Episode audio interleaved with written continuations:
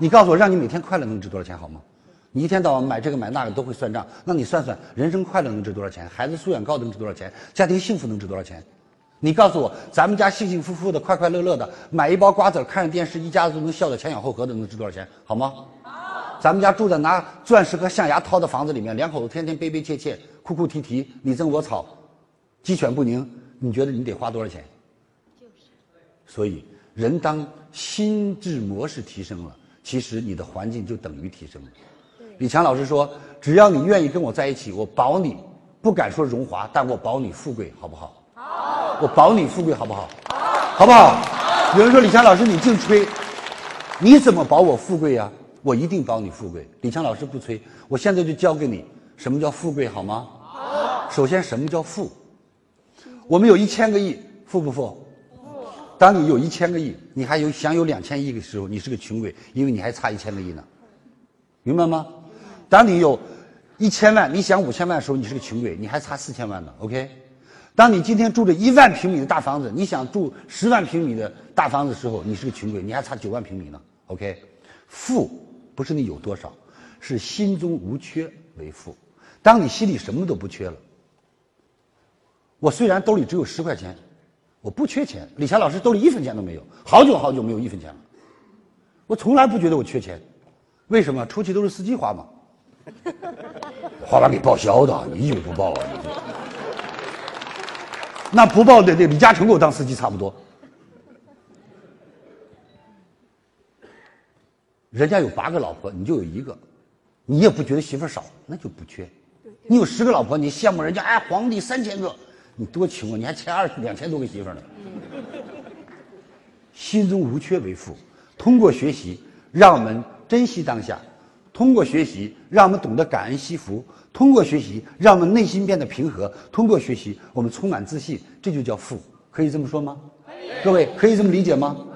心中无缺为富。那么何为贵呢？李强老师，你怕让我做贵人吗？对，什么叫贵？不是你有一万个亿是贵人，也不是今天你是某书记、某省长是富人，是贵人。贵，能帮助别人的是贵人，你是别人的贵人，你才贵。您教给别人。